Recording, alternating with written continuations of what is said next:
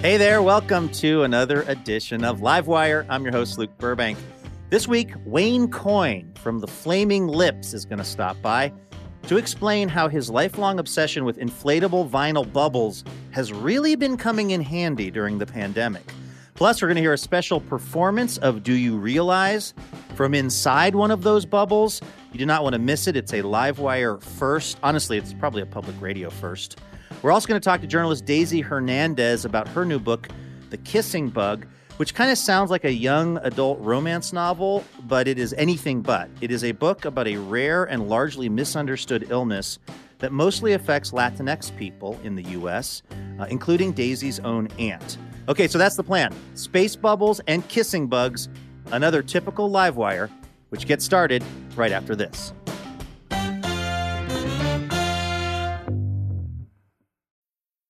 I'm Alex Schwartz. I'm Naomi Fry. I'm Vinson Cunningham, and this is Critics at Large, a New Yorker podcast for the culturally curious. Each week, we're going to talk about a big idea that's showing up across the cultural landscape, and we'll trace it through all the mediums we love books, movies, television, music, art. And I always want to talk about celebrity gossip, too. Of course. We hope you'll join us for new episodes each Thursday. Follow Critics at Large today, wherever you get podcasts.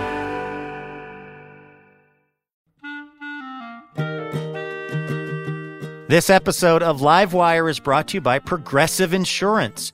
Whether you love true crime or comedy, celebrity interviews, or news, you can call the shots on what's in your podcast queue. And guess what? Now you can call them on your auto insurance too with the Name Your Price tool from Progressive. It works just the way it sounds. You tell Progressive how much you want to pay for car insurance, and they'll show you coverage options that fit your budget.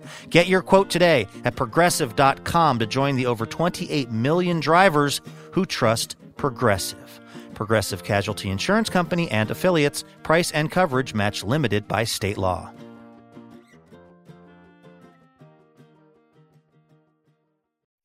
Hey, Elena. Luke, there you are. How's it going? It's going well. Welcome back. I know you just went on like your first trip, like Yes. out of Oregon since the pandemic. First time making small talk with strangers in a long time or non Zoom small talk. uh I have completely forgotten how to do it. Yeah. Um, but it was great to get away. Did it come back to you towards the end of your of your uh, event? Sort of. Um, I think small talk for me may have gone the way of braziers. Like I just don't think Never don't- coming back. No. How about recording our radio show over Zoom? Can you still do that? oh yeah, that's like riding a bike. perfect. All right, let's do it then. Molly, are we recording? We're rolling. All right, take it away, Elena.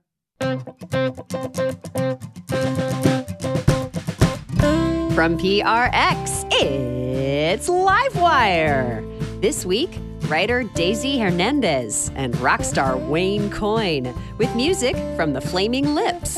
I'm your announcer, Elena Passarello, and now, the host of Livewire, Luke Burbank. Uh, thank you so much, Elena Passarello. Thanks everyone for tuning in.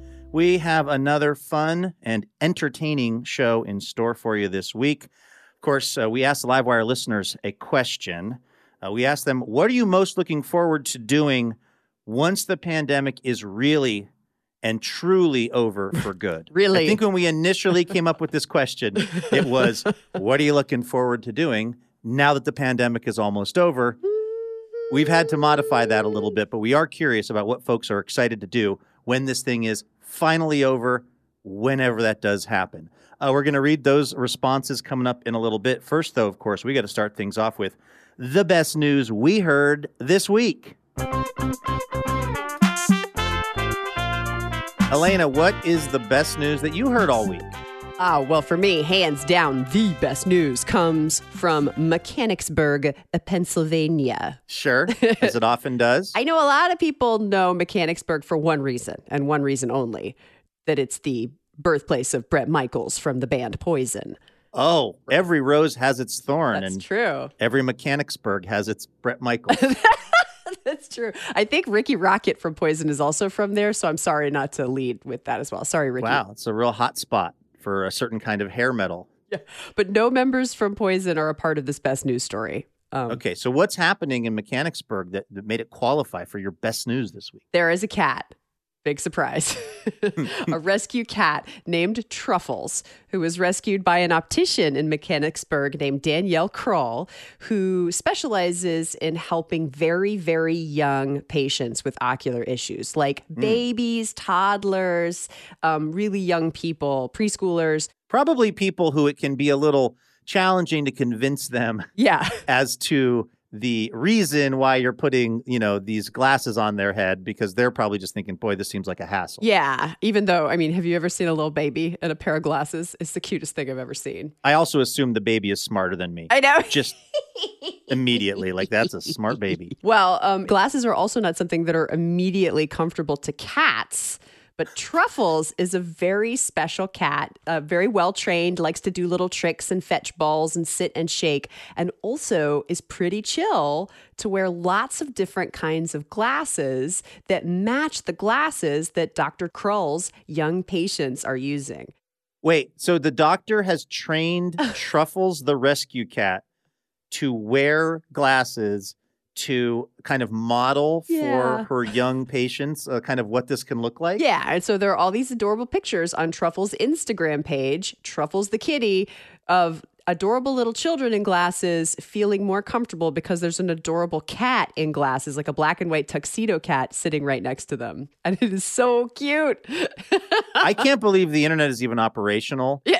right now as you and I sit here because I feel like that's the recipe for literally melting the internet down. Yeah, also my brain. I mean, there's Yes. just, it's Pennsylvania, kids, and kitty cats. So I, I can't believe I survived that news story.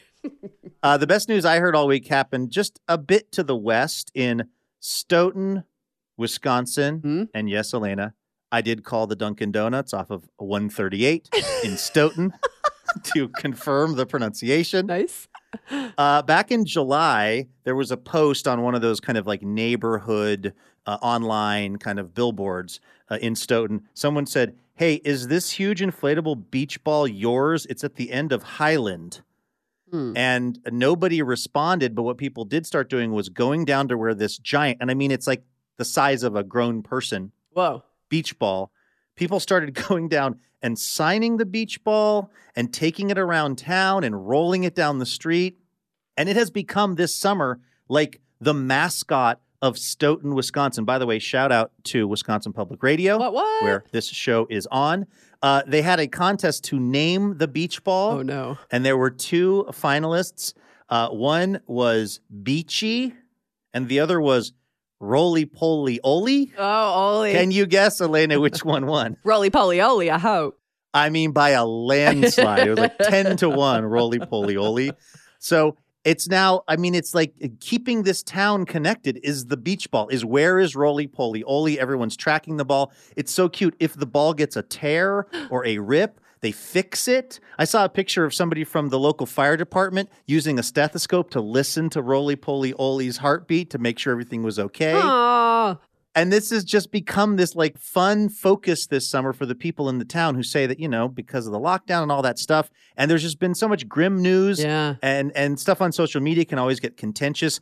Everybody can agree that Roly Poly Oly is adorable.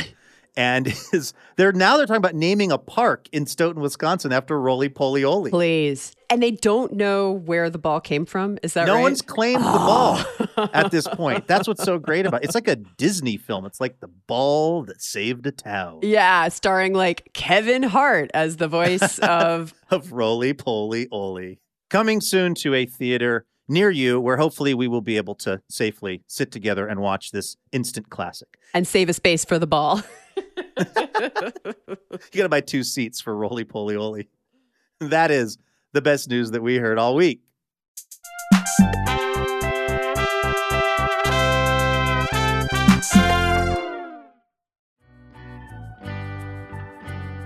All right, let's talk to our first guest. Uh, she is the author of the award winning memoir, A Cup of Water Under My Bed. Her latest book is The Kissing Bug, a true story of a family, an insect, and a nation's neglect of a deadly disease.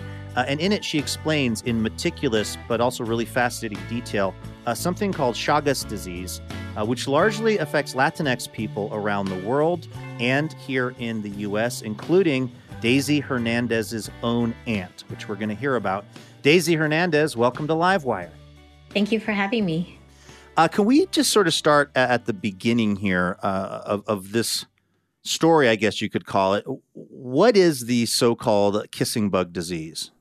The kissing bug disease or Chagas disease is a parasitic illness uh, that's transmitted by these insects, uh, colloquially named kissing bugs in English.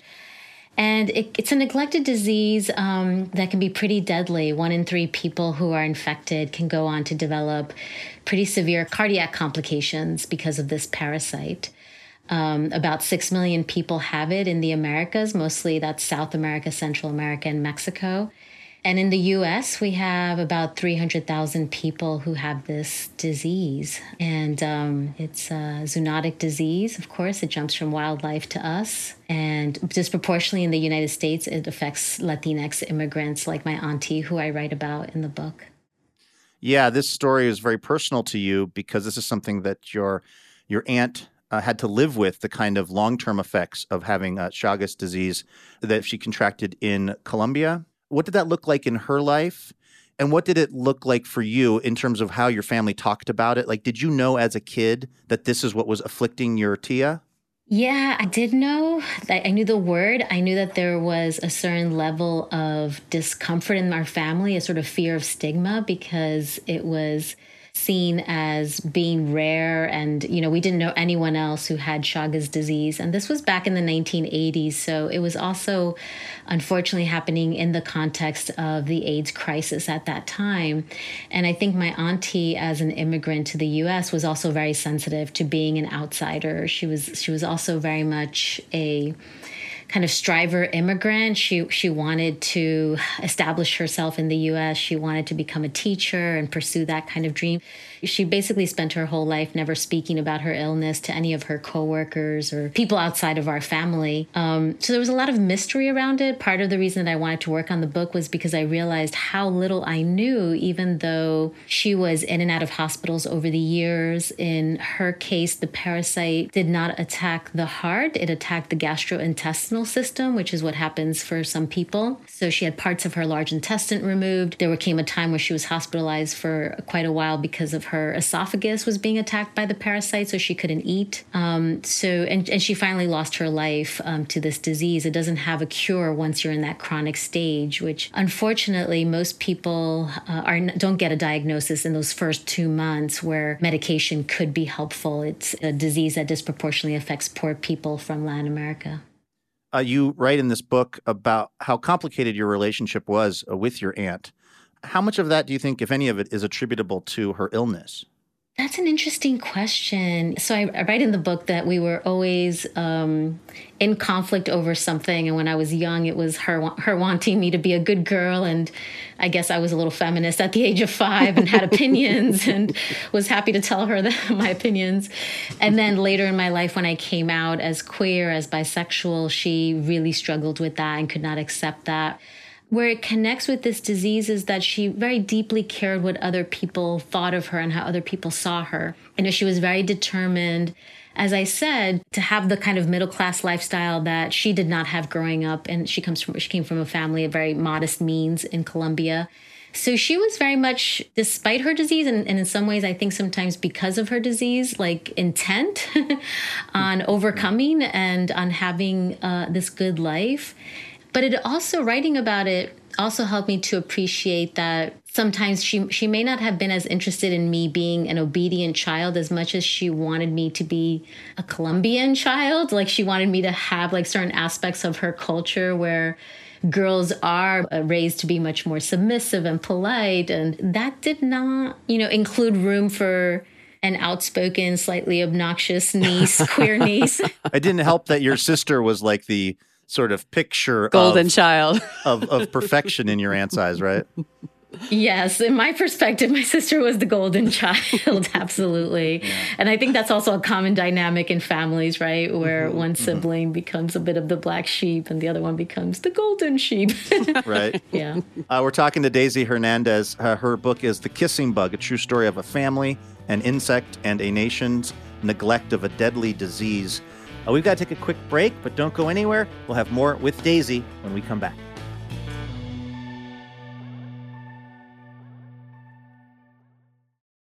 Hey, Elena. Hey, Luke, I didn't see you there. It's that time of year again. My seasonal allergies are back. Oh, congratulations. But also, it's our spring member drive, which is happening right now through May 17th. oh, I like that much more than seasonal allergies. Yeah, if you are not yet a member of Livewire's League of Extraordinary Listeners, well, now is the time to do it. Why? Well, because this League of Extraordinary Listeners uh, is what keeps the lights on over at Livewire Inc., uh, which is definitely not the association that we are part of. I'm probably a 501c3. They don't let me near any of the paperwork or bookkeeping, and it's really better that way. Point is, we we are only able to keep doing this show because of support from our members, and we would love it if you could join us in that right now. Plus, there are all kinds of sweet perks, including uh, special discounted tickets to live recordings, on-air shout-outs, exclusive content. Uh, and Elena, uh, one more thing that, of course, we would not be a self-respecting public radio show if we didn't offer this. If we didn't offer the most iconic public radio swag of all time, a tote bag. True iconic status. Yeah, but it's not just any tote bag. This is like a really good tote bag. It's got a second zipper, an internal zipper. Yes, whatever you want to put in the tote bag, that's your business, okay? What we're Mhm. here to talk about is you keeping Livewire going. So head on over to livewireradio.org to see the various member levels. It does not matter how much you are giving every month to Livewire, it just matters that you do it because it goes a long way for us. So thank you. Vacations, weddings, birthdays, and reunions. Oh my, there's so much going on. Get the most out of your spring plans by stocking up on pre alcohol now. ZBiotics pre alcohol probiotic drink is the world's first genetically engineered probiotic. It was invented by PhD scientists to tackle rough mornings after drinking. Here's how it works when you drink, alcohol gets converted into a toxic byproduct in the gut. It's this byproduct, not dehydration, that's to blame for your rough next day. ZBiotics produces an enzyme to break this byproduct down. Just remember to make ZBiotics your first drink of the night, drink responsibly, and you'll feel your best tomorrow. Go to zbiotics.com slash livewire to get 15% off your first order when you use livewire at checkout. ZBiotics is backed with 100% money back guarantee, so if you're unsatisfied for any reason, they'll refund your money, no questions asked. Remember to head to zbiotics.com slash livewire and use the code livewire at checkout for 15% off. Thank you to ZBiotics for sponsoring this episode and our good times. Welcome back to Livewire from PRX. I'm your host, Luke Burbank, here with Elena Passarello. We're talking to Daisy Hernandez. She is the author of the book The Kissing Bug, a true story of a family, an insect, and a nation's neglect of a deadly disease. Let's talk about this actual bug. I mean, kissing bug is a deeply misleading way to describe this thing that can pass on the parasite. Where are these bugs found? What are what are they actually doing when they're sort of infecting people? Yes, and I'm glad you mentioned the name as being much sweeter than the insect deserves. And to be fair, these insects have been in the United States for quite a long time. And in the Southwest and in Texas, people actually have nicknamed them bloodsuckers, which is probably more accurate mm-hmm. as a nickname for these insects. You know, they target mammals. Um, so it's not just us humans, it's also dogs. Dogs throughout Texas have been found to carry Chagas disease. Um, it's also possums, you know, all sorts of uh, small mammals that these insects can get a hold of.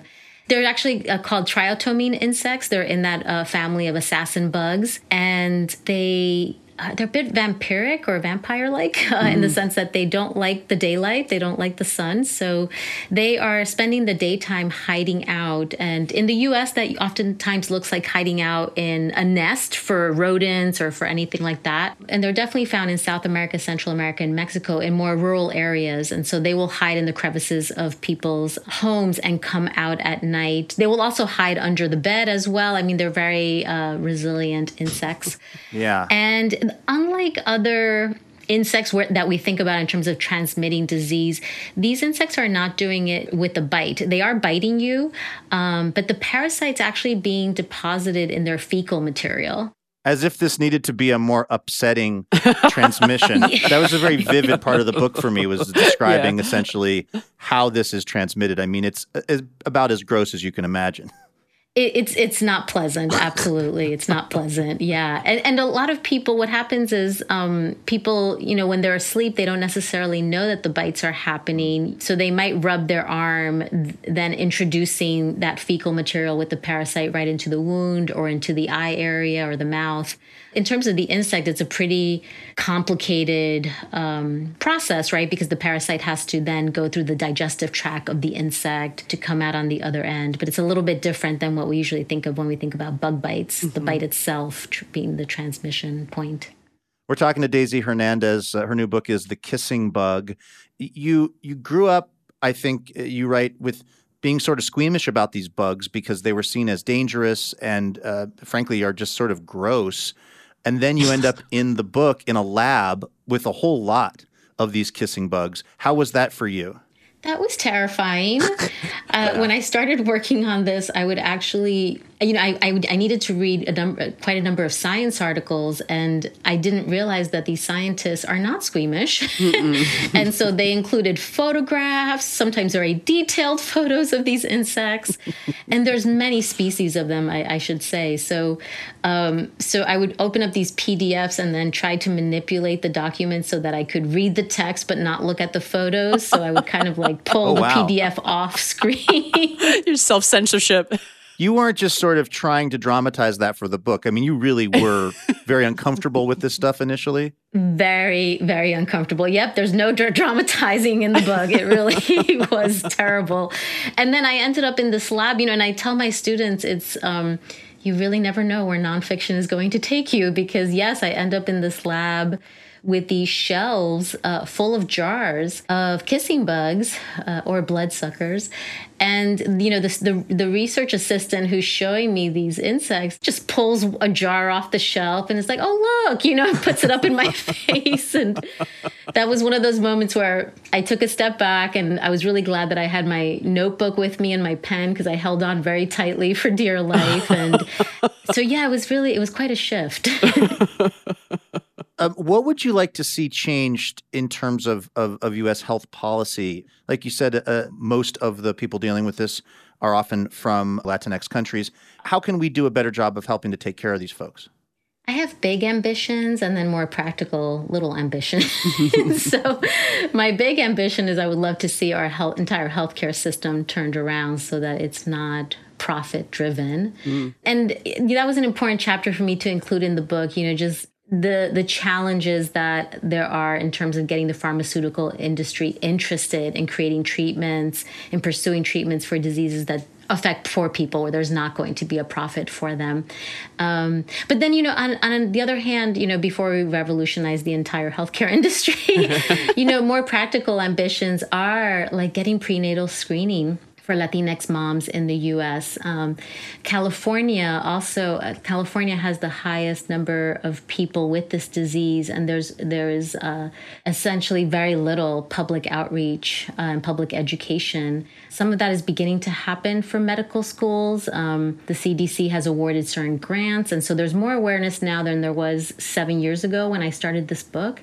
But it is still so uh, little, you know. So I, I want a doctor and nurses in the emergency room who might see a Latinx patient coming in with, you know, heart failure who otherwise is very healthy and is in their 40s, that they will think about Chagas disease and consider, wait, should we be testing this person rather than classifying them as as just sort of of unknown cause. Uh, we've been talking a little bit about the two parts of this book. There's the the science journalism part of it, and then there's the the memoir piece. Um, and I, am just uh, curious in writing the memoir piece about your aunt, who you had a complicated relationship with. What do you think she would have made of this book? I mean, she was sort of private about her battles with Chagas disease, um, but also I would have to imagine she would be proud of, of the work you put into this. It's a very, very well researched and well written book. Yeah, I I've thought about that, and I, I, think she would have mixed feelings. I think that exactly what you said. I think she would have been very proud of the work because she was always so, she did go on to become a, a teacher in the United States, and she taught Spanish at the elementary school level, and she got her master's degree in Spanish literature. So I think she would have been very proud of me doing this work. I think she would have been amazed at how much I learned about the disease. I think so much of it would have been new for her as well. Mm-hmm. But I don't know if she would have been happy about me being out as a queer person in this book and probably about sharing about her own life. But it's it's so hard to know. I still kind of hold on to the idea that people change with time, and um, she may have begun to be more open, especially if I would have been able to have introduced her to other families that had this disease. Mm-hmm. So because she lived and died like you know in isolation essentially with this disease. Well, uh, she comes off as a fascinating person and just an absolute survivor in this book. Daisy Hernandez, thank you so much for coming on Livewire. Thank you so much. That's Daisy Hernandez right here on Livewire. Her fascinating book is The Kissing Bug, a true story of a family, an insect, and a nation's neglect of a deadly disease, and it is out now.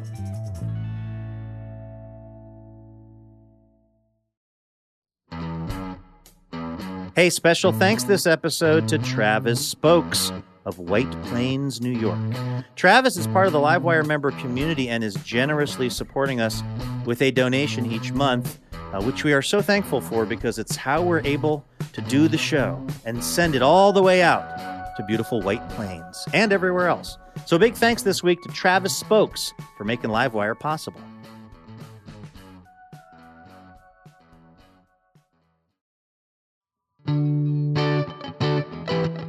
This is Livewire from PRX, of course, each week. I'd like to ask the Livewire listeners a question this week. We asked, What are you most looking forward to doing once the pandemic is really and truly over for good? We had to add that last part, sadly, during the last couple of weeks. So, Elena, the listeners have been sending in their responses. What are they saying? These are so great. Uh, how about this one from Taylor? Taylor uh, is looking forward to dating apps. Cringe mm. emoji, monkey with its hands over its eyes emoji. it's been a long year. that see, that doesn't sound like Taylor is that excited to get back to it, but that's part of what's happened now that we haven't been able to do so many things. Stuff like online dating and like meeting somebody for like a cringy safe coffee, mm-hmm. which used to be the bane of single people's existence. It's now something people are desperate to do just because of lack of being able to do it. Yeah. I, I remember the dating apps were advertising like you could still do dating on Zoom. yeah, right. I don't think it worked out. I think people were. I don't want to do Zooms that I'm getting paid to be a part of. Yeah. Let yeah. alone voluntary dating Zooms. No, thank you. What's another one? How about this one from Theo? Theo says, "I am French!" Exclamation point. I want to kiss people on their cheeks again! Exclamation point. yeah, I wonder what's going to happen in uh, places and cultures where you know a cheek kissing was kind of part of the whole thing. Like that's one of the. I mean, they're talking about handshakes not coming back in the U.S. Yeah, which I don't think would be a big loss. I'm wondering cheek kissing. I mean, that also seems like something. All due respect to the listener, uh, I don't know if it's going to be the end of the world if that doesn't come back. What's something else that uh, the Livewire listeners are excited to get back to, if and when we can get back to things? Oh, this one's really interesting to me. It's from Brian. Brian is looking forward to getting sweaty in a mosh pit. I literally haven't done that in 20 years, but bring it on. So, this wasn't even a part of Brian's life pre pandy, uh, you know, uh, mm-hmm. recent life at least. But now yeah. the pandemic has made him want to like jump back into this much older pastime. I totally feel that way. I want to do things that I haven't done, like jump on a trampoline or um, get in a ball pit. Watch yourself. I was jumping on a trampoline at my nephew's house. Oh no. And uh, every bounce, my life flashed before my eyes. Is it harder once you're on the fourth floor, as you and I both are? Uh, the fourth floor of life. Yeah. it it felt, and you know, when I was trying to brag and tell them that I could do a backflip, oh, and then no. these are my just absolutely adorable nephews, Jack and Abe. Aww. And they said, We want to see that backflip, Uncle Luke. and so I was like, Do I kill myself trying to impress these children? And the answer is yes. Did you I try got about eight yeah, I got about 80% of the way around, belly flop on the trampoline and lived to tell about it. Are you looking forward to the emergency rooms post pandemic?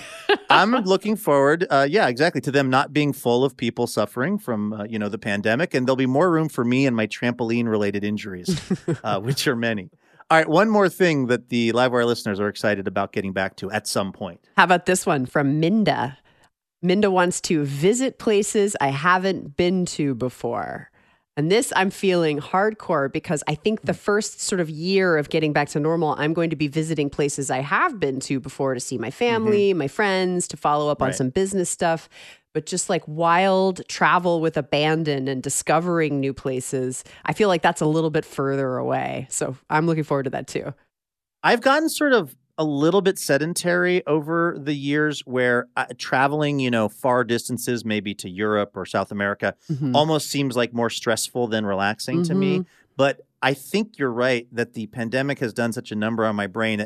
I heard Silvia Poggioli talking about a town in Italy the other day, and I was just like immediately thinking, I, how do I sell all of my possessions and just go to this place where she was sitting in a square chatting with someone? Because it sounded like just the most perfect place on earth. So I think we're all going to be trying to change our scenery as much as possible once we're allowed to do that. All right, let's get our next guest onto the show. He is the front man of what is definitely one of my favorite bands in the world, the Flaming Lips.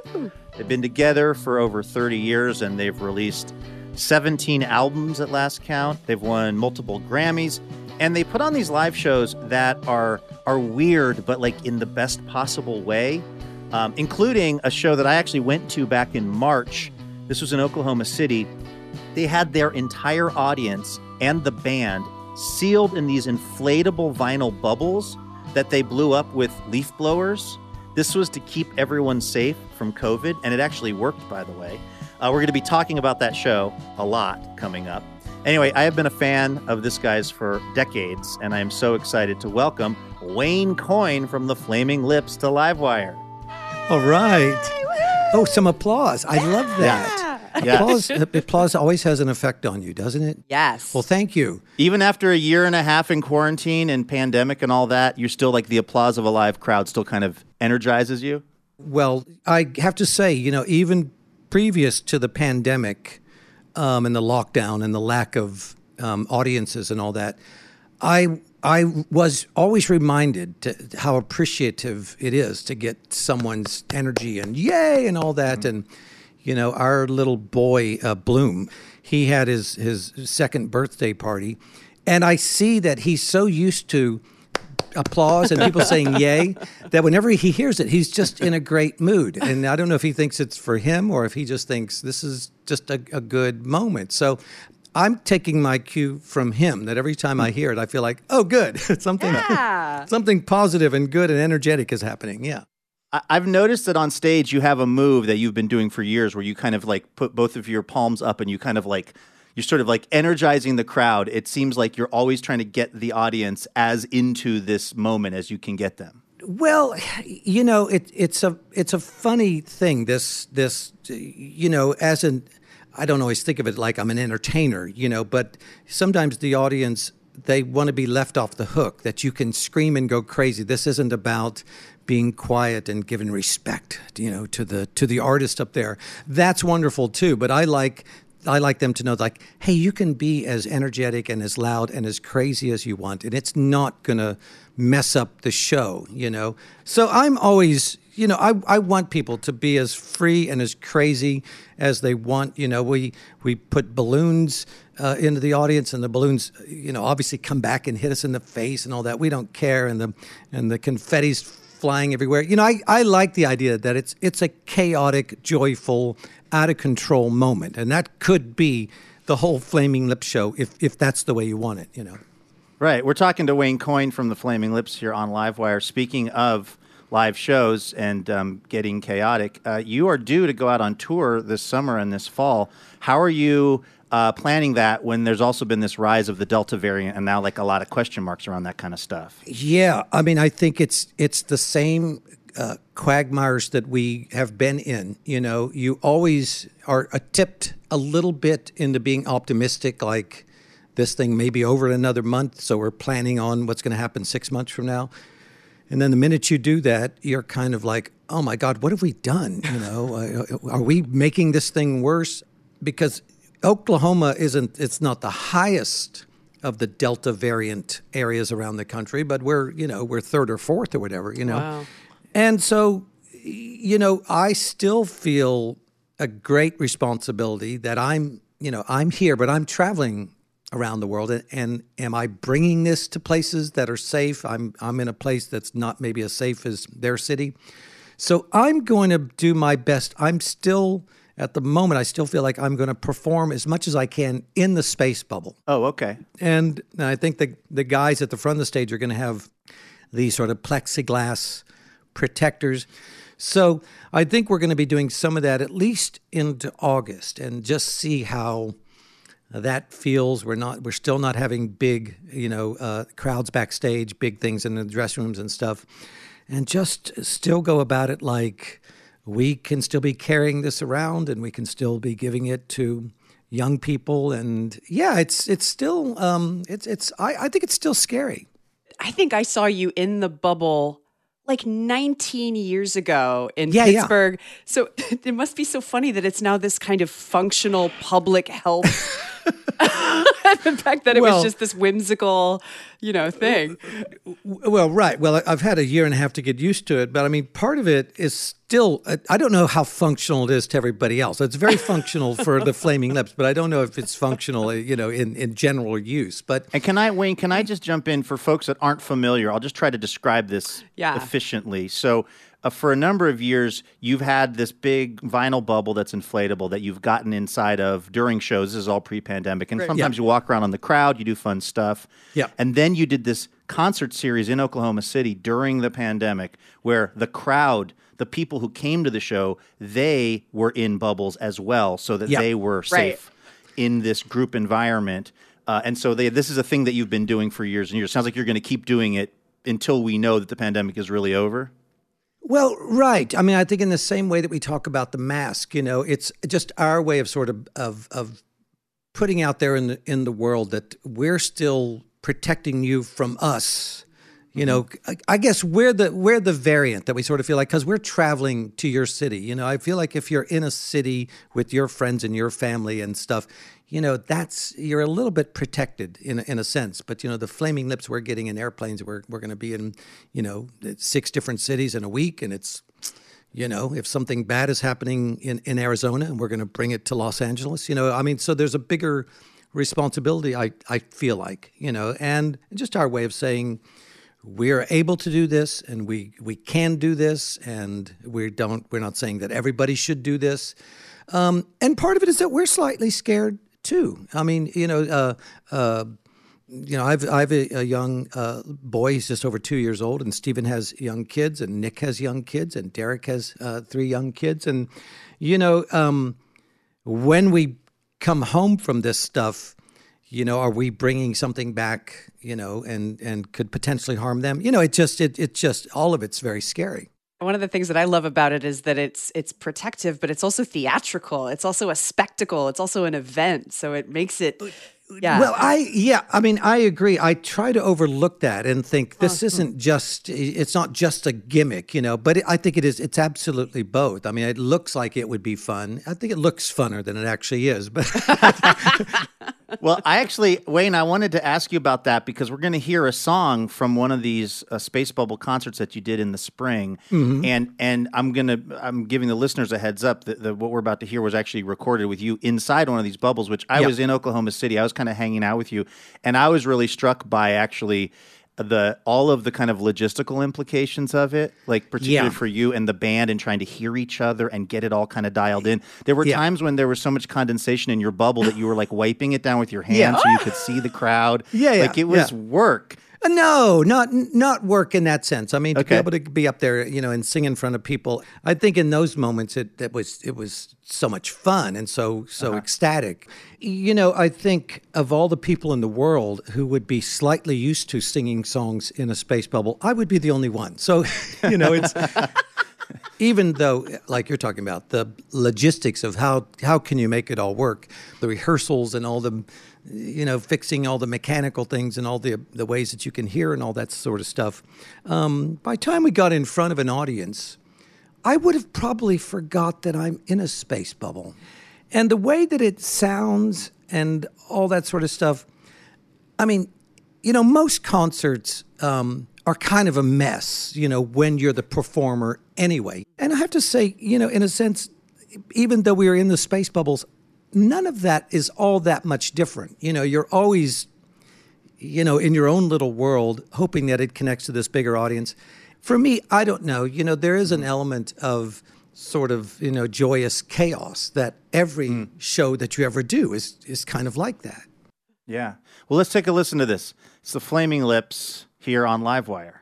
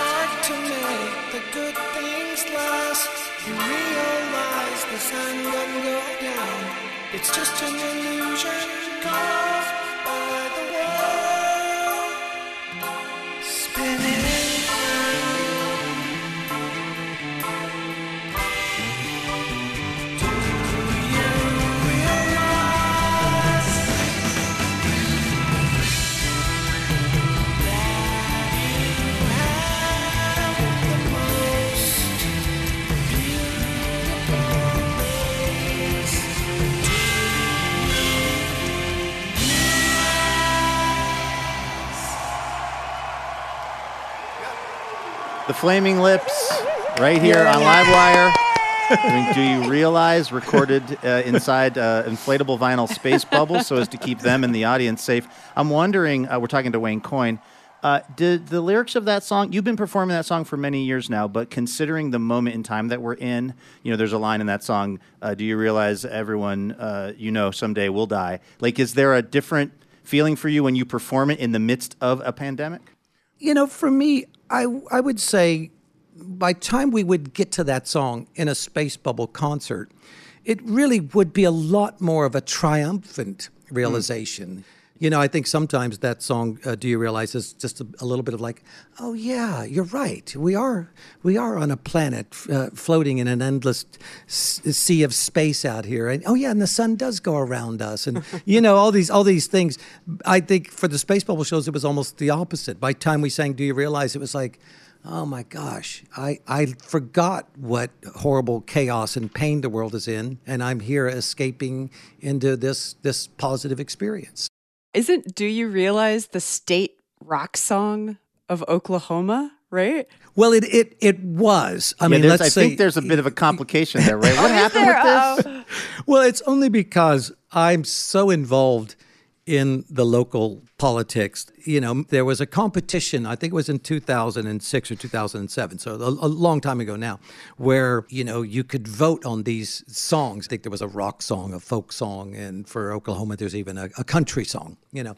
Um, and we won uh, the state rock song, and we knew the legislature uh, guy who put the bill up. He was a big Flaming Lips fan. He was the one that sort of introduced the bill to the to the Senate. We knew a lot of the senators. We knew a lot of the people involved in it. We even knew the governor at the time. He was a big music fan. Wow. So you know, I don't want to say that it was rigged in our favor, but I knew we had we had a lot of lot of Flaming Lips fans.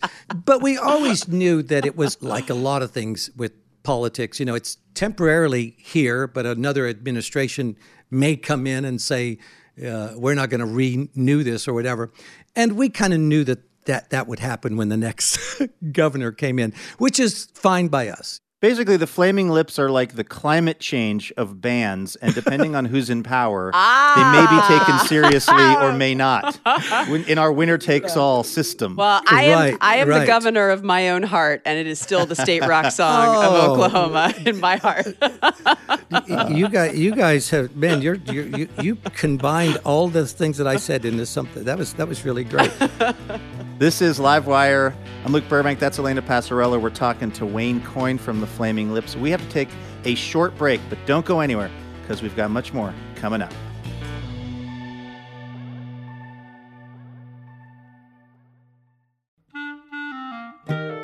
Livewire is thrilled to be partnering with Portland's own Portal Tea this season, formerly known as Tea Chai Té. Portal Tea is the premier tea company in the Pacific Northwest. They make one of a kind, handcrafted tea blends like cinnamon churro chai and blueberry cream Earl Grey. Use the code LIVEWIRE, all lowercase, for 20% off at portaltea.co.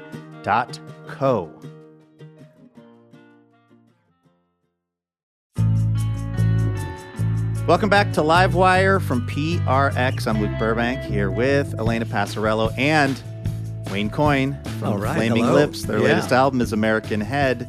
Um, I was spending some time with you in Oklahoma City uh, recently, Wayne, and I was struck by the like pace that you sort of keep up on a daily basis and just the amount of different creative endeavors that you're involved with. What is an average 24 hours like for you? And do you ever just like sit and relax or are you constantly writing notes to yourself and just sort of like creating? Yeah, I don't know. You know, I mean, I really do love what I get to do. But, uh, you know, I would say, you know, we've been, the Flaming Lips have been a group since 1983. So I was 22 years old. I've been in the Flaming Lips my entire life. I'm 60 years old now. So that's a long, long time to have absolute freedom you know, the job that I have really is one of the weirdest jobs in the world where it kind of is based on you doing what you like. You know, you're choosing the music that you do, you're choosing the way you look, you're choosing where you're going to go, you're choosing who you collaborate with. So, you know, I take all that and run with it. I just think I'm just very lucky that the thing that I love to do is the situation that I'm in. I mean, even when I was growing up, it's you know, our our, our house wasn't about music per se. You know, it was it was creative and it was crazy. And I had older brothers and they had a bunch of crazy friends and motorcycles and drugs and we would box in the front yard and just be and so I think the the part of you know being in a band and uh, even if you want to call it rock and roll or all that, that part of it, it I'm very at home with a lot of chaos and being creative within the midst of that. I want to talk about your family a little bit because the latest Flaming Lips album, American Head, I, I read somewhere that it's sort of based on this kind of imagined intersection of like Tom Petty and the Heartbreakers and one of your brothers. Could you kind of like explain what you were thinking with that? Right. Now, you know, you have to go back, it's you know, a few years before Tom Petty died. You know, Tom Petty, now he's, you know, he's part of the mythology of, of mm-hmm. all music or whatever, and he's, he's more revered than ever. But previous to his death, you know, this documentary that the, that he made it's probably been out for 10 years or so now, but he did talk about the, when Tom Petty, before they were Tom Petty and the Heartbreakers, you know, they lived in, uh, I forget, in, in, in Gainesville in Florida. Yeah, they, they, were they, like Mudcrutch or something. Yeah, and they made this drive. They were getting ready to, to make the drive to Los Angeles where their producer was going to, you know, start to work on their their first record, I suppose. And the producer, I forget his name, but he he had this idea that he would sort of cut them off at the pass, as they say, and met them in Tulsa, Oklahoma, which mm. I live in Oklahoma City, and Tulsa is about 120 miles to the northeast from here. We, we really go up there all the time, all the time, all the time. And at the time when Tom Petty would have been recording up in Tulsa, I know that my older brothers and their drug dealer motorcycle friends would have been back and forth from Tulsa doing crazy stuff really almost every day. And it wouldn't have surprised me at all if my older brother had run into Tom Petty and the Heartbreakers. But my older brother, here's the dilemma. If I asked him if he thought he met Tom Petty, he would say yes, even if he even if he didn't. Right. Because you can't resist being part sure. of this great American story. So Stephen and I started to think about there are sometimes these lost recording sessions, you know, where something happened to the band and they never no one ever knew about them and they never got famous and never got discovered. But steve and i kept imagining this other world where my older brothers and their friends met up with tom and the band and they all got horribly addicted to drugs and they made this very sad lo-fi homesick record in tulsa oklahoma. Uh. and the more stephen and i would talk about this the more we we started to think we should make music like that, you know, not to pretend that we're Tom Petty and not to pretend that we're on drugs, but this type of music that's mm. homesick and you're singing about your mother and your dogs or whatever it is, that's just irresistible, you know, to think, oh, let's make that atmosphere and let's make that be part of the vibe of our songs. I, I mean, this album, American Head, and and certainly a lot of your other stuff it is this really interesting intersection of, of topics that are in a way a bit mournful, but presented in a way that doesn't leave you feeling sad as the listener, uh, which is a really uh, uh interesting balance that you're able to strike.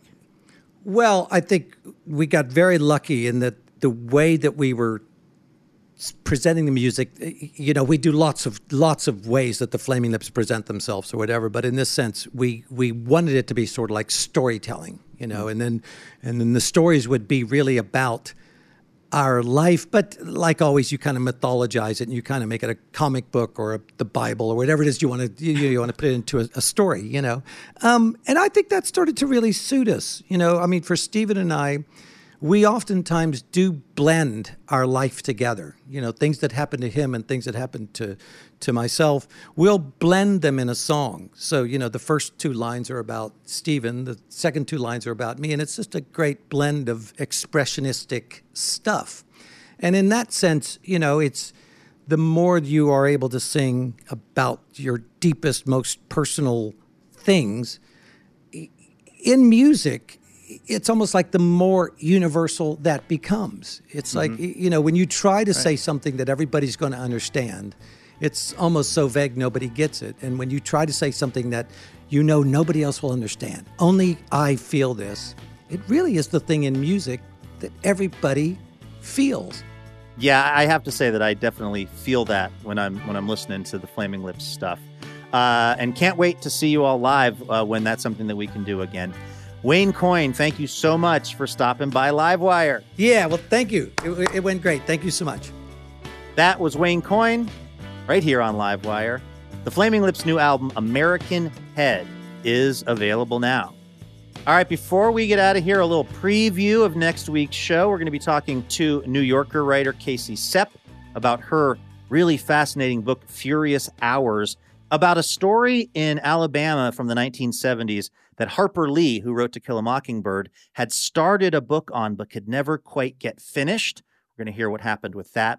Then we're going to hear some stand up comedy from the very funny Matteo Lane, who will explain why he thinks being a pharmacist is not a real job. Although, for the record, we do not agree. we think pharmacist is a very real job that we very much need. So don't get at us, pharmacists.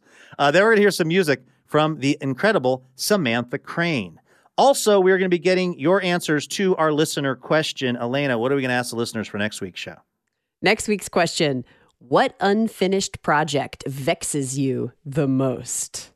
Hmm. You know, I'm looking at the script, and I that's the first time I've seen vex and not vax. I think my brain immediately misread what the question was to the audience. I'm not an anti vaxer but I'm an anti vexer. I hate unfinished projects that vex me, sorely vex me. All right. So if you have a project that has been vexing you because you can't seem to finish it, please do contact us on social media. Give us your answers. Uh, we are pretty much everywhere on social media at the handle Livewire Radio. That is going to do it for this episode of Livewire. A huge thanks to our guests, Daisy Hernandez and Wayne Coyne of The Flaming Lips. Also, special thanks to Michael Ivins for mixing that version of Do You Realize from Inside the Space Bubble. Livewire is brought to you in part by Alaska Airlines. Laura Haddon is our executive producer. Heather D. Michelle is our executive director. Tim Harkins is our production director. Our producer and editor is Melody Sevchenko. Our assistant editor is Trey Hester. And Jennifer Vo is our social media manager. Our music is composed by A. Walker Spring. Molly Pettit is our technical director and mixer. Additional funding provided by the Oregon Cultural Trust and the James F. and Marion L. Miller Foundation. Livewire was created by Robin Tenenbaum and Kate Sokoloff. This week, we'd like to thank member Travis Spokes of White Plains, New York. For more information about our show or how you can catch our podcast, head on over to livewireradio.org. I'm Luke Burbank for Elena Passarello and the whole Livewire crew. Thanks for listening, and we will see you next week.